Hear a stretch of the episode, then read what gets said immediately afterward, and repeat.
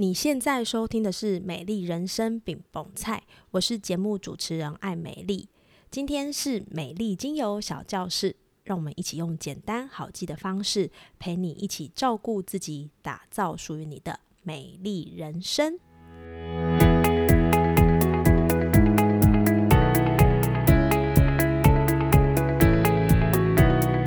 本周为你推荐的精油是生姜。生姜是一支保暖效果极佳的精油，透过它，你可以感受温暖，带动身体的血液循环。生姜精油提醒你在感觉生活平淡、世界冰冷的时候，生姜能温暖你的情绪，帮助你感觉敏锐，并增强记忆力，让你心情愉快。如果最近你很想躺平，不妨借由生姜精油的温暖来激励你，也可以为你带来脚踏实地的感受哦。与你一起分享。Hello，欢迎收听美丽精油小教室，我是爱美丽。距离年底倒数四天，每次在讲这个的时候，好像都在讲什么抢购的节目一样，要一直跟大家说还有几天，还有几天。上周呢，我们跟大家提到稳定焦虑情绪的七大技巧，不知道你有没有开始练习呢？这三个技巧其实都是我们日常生活就可以进行的，只要你愿意开始，在需要的时间点就可以帮助自己。而今天呢，我们要分享的是另外四个技巧，这些技巧没有先后顺序，只要你决定开始，就可以挑选一个你顺手的动作开始行动。废话不多说，那我们就开始吧。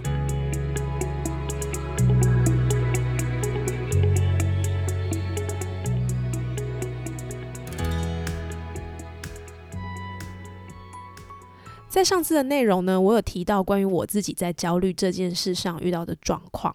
就是因为发现自己很焦虑，需要被解决，然后我就去找了帮助。那我当时找的帮助就是去上一些跟身心灵有关的课程，包含照顾自己、观察内心、感受你的内在需求这些等等的课程。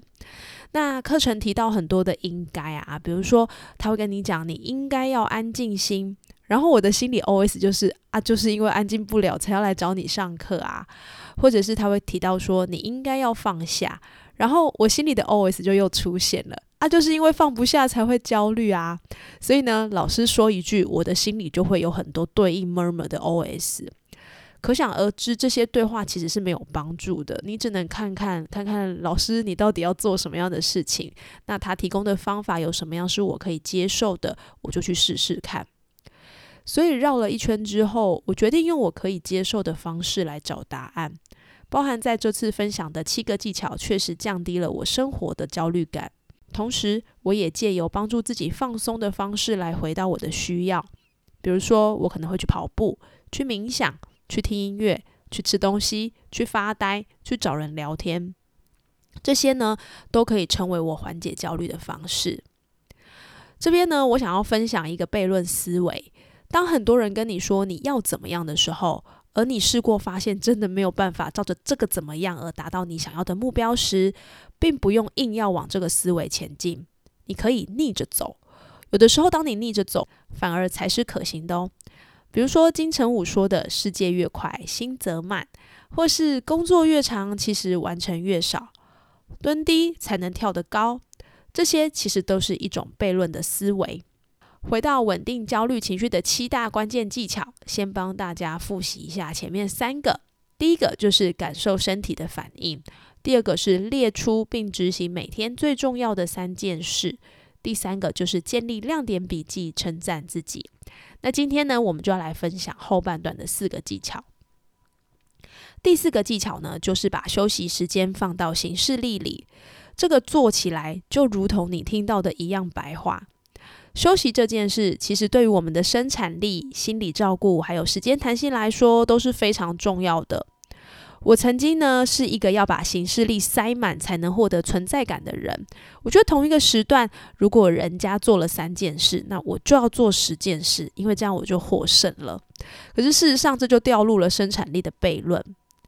帕金森定律指出呢，工作会扩展以填满为其完成提供的时间。也就是说，当你为工作设定固定的时间后，你会发现填满它的方式往往不够高效。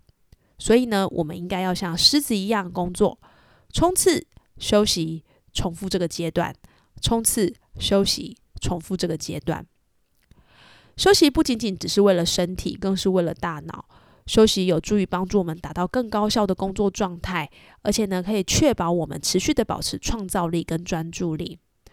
特别是休息提供了大脑一个没有压力的状况下，还可以自由的运作，这个会帮助我们在鼓励创造性的思维或者是解决问题的能力。当我们不再集中精力想要赶快去解决特定任务的时候，大脑反而可以开始有一些不同的想法，还或者是不同的概念。这样呢，其实是可以帮助我们去产生新的见解或者是解决方案。长期来看呢，持续工作而不休息，其实会对身体或者是心理健康造成严重的危害。比如说，你会听到的过劳，就是因为长时间的工作而导致疲劳、压力、焦虑，或者是产生其他的健康问题。所以，你说休息是不是很重要呢？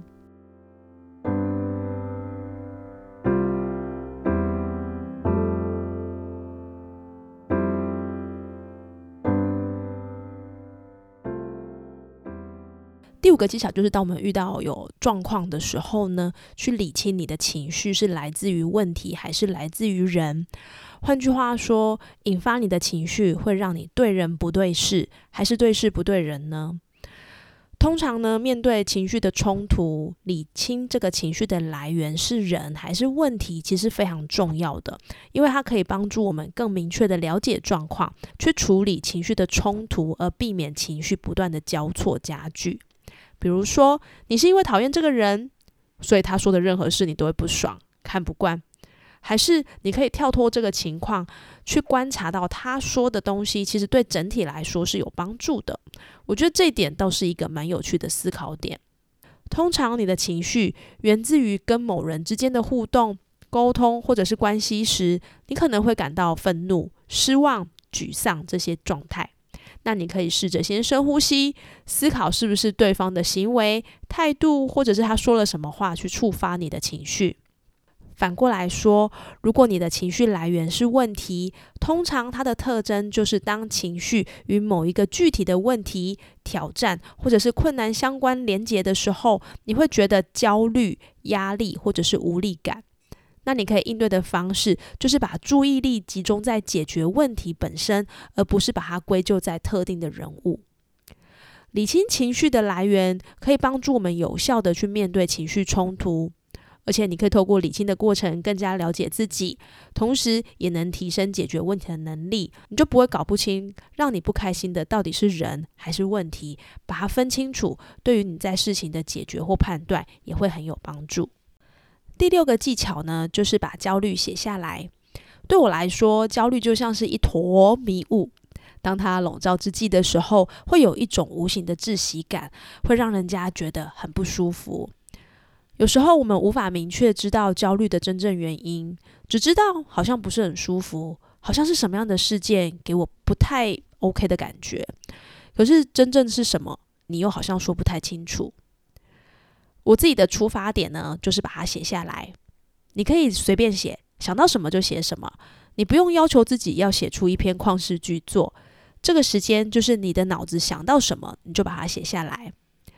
或者是你也可以写下是什么样的事件引发自己焦虑的感受，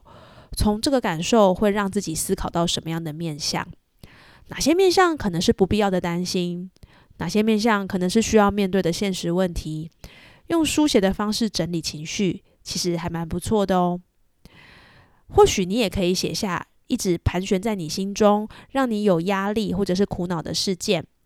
比如说工作上遇到的挫折，或者是跟人争执不开心，这些也可以把它写下来。当然，如果当你写这些东西的时候，感觉到非常的不舒服、难以承受，没有办法思考，那就暂停吧，不需要强迫自己一定要把这些事情写下来。我觉得把那团焦虑的迷雾一一梳理，一定可以帮助我们有不同的获得。迷雾中会有自我怀疑，也会有害怕、担心的内在声音。你可以选择这些声音，让它糊成一团，彼此打架；你也可以选择温柔的把它整理好，花时间倾听跟陪伴这些迷雾中的声音，感受这团迷雾里想要跟你说些什么。让无形的焦虑化作有形的文字，不再飘渺，而是你可以清楚的感受、理解，并且你也知道可以从哪边开始去处理它。第七个技巧呢，就是专注呼吸。这点其实渐渐取代我在空闲时划手机的动作了。以前呢，我总会下意识的在等车、等电梯、等人的时候把手机拿出来划。但是呢，专注呼吸这件事却能够帮助我们在身心沉淀，而且这样的专注也可以转移大脑对于外在刺激的关注，从而降低焦虑感，并且深层的呼吸也促进了心脏的稳定运作，增加血液供氧，也可以帮助我们情绪的平衡。你可以运用市面上各种帮助自己专注呼吸的技巧，比如说一四二呼吸、相似呼吸、五三八呼吸。透过专注呼吸调节自律神经系统，把身体带入放松的状态，就可以减轻生理和心理上的紧张感。这个方式呢，你可以随时随地的应用，它可以帮我们带来内在的宁静，找回平静的自己。上面的这些方法呢，如果你很容易不小心思绪就飘走，那我们当然可以用植物的气味提醒你把注意力放在你现在正在做的这件事。这边我要分享给你的精油是苦橙叶还有花梨木。苦橙叶精油可以帮助你透过沉静的苦甘味，清洁混乱的大脑，从中获得甜橙的清甜。而花梨木则是木头类的精油，却能从朴实安心的木头里闻到淡淡的花香。这两支精油都能帮助我们在思绪与精神上获得支持。你一定要记得，焦虑这件事不会只有自己面对，你能找帮手、找伙伴、找支持的力量，而植物能在这个时间点成为你最好的帮助。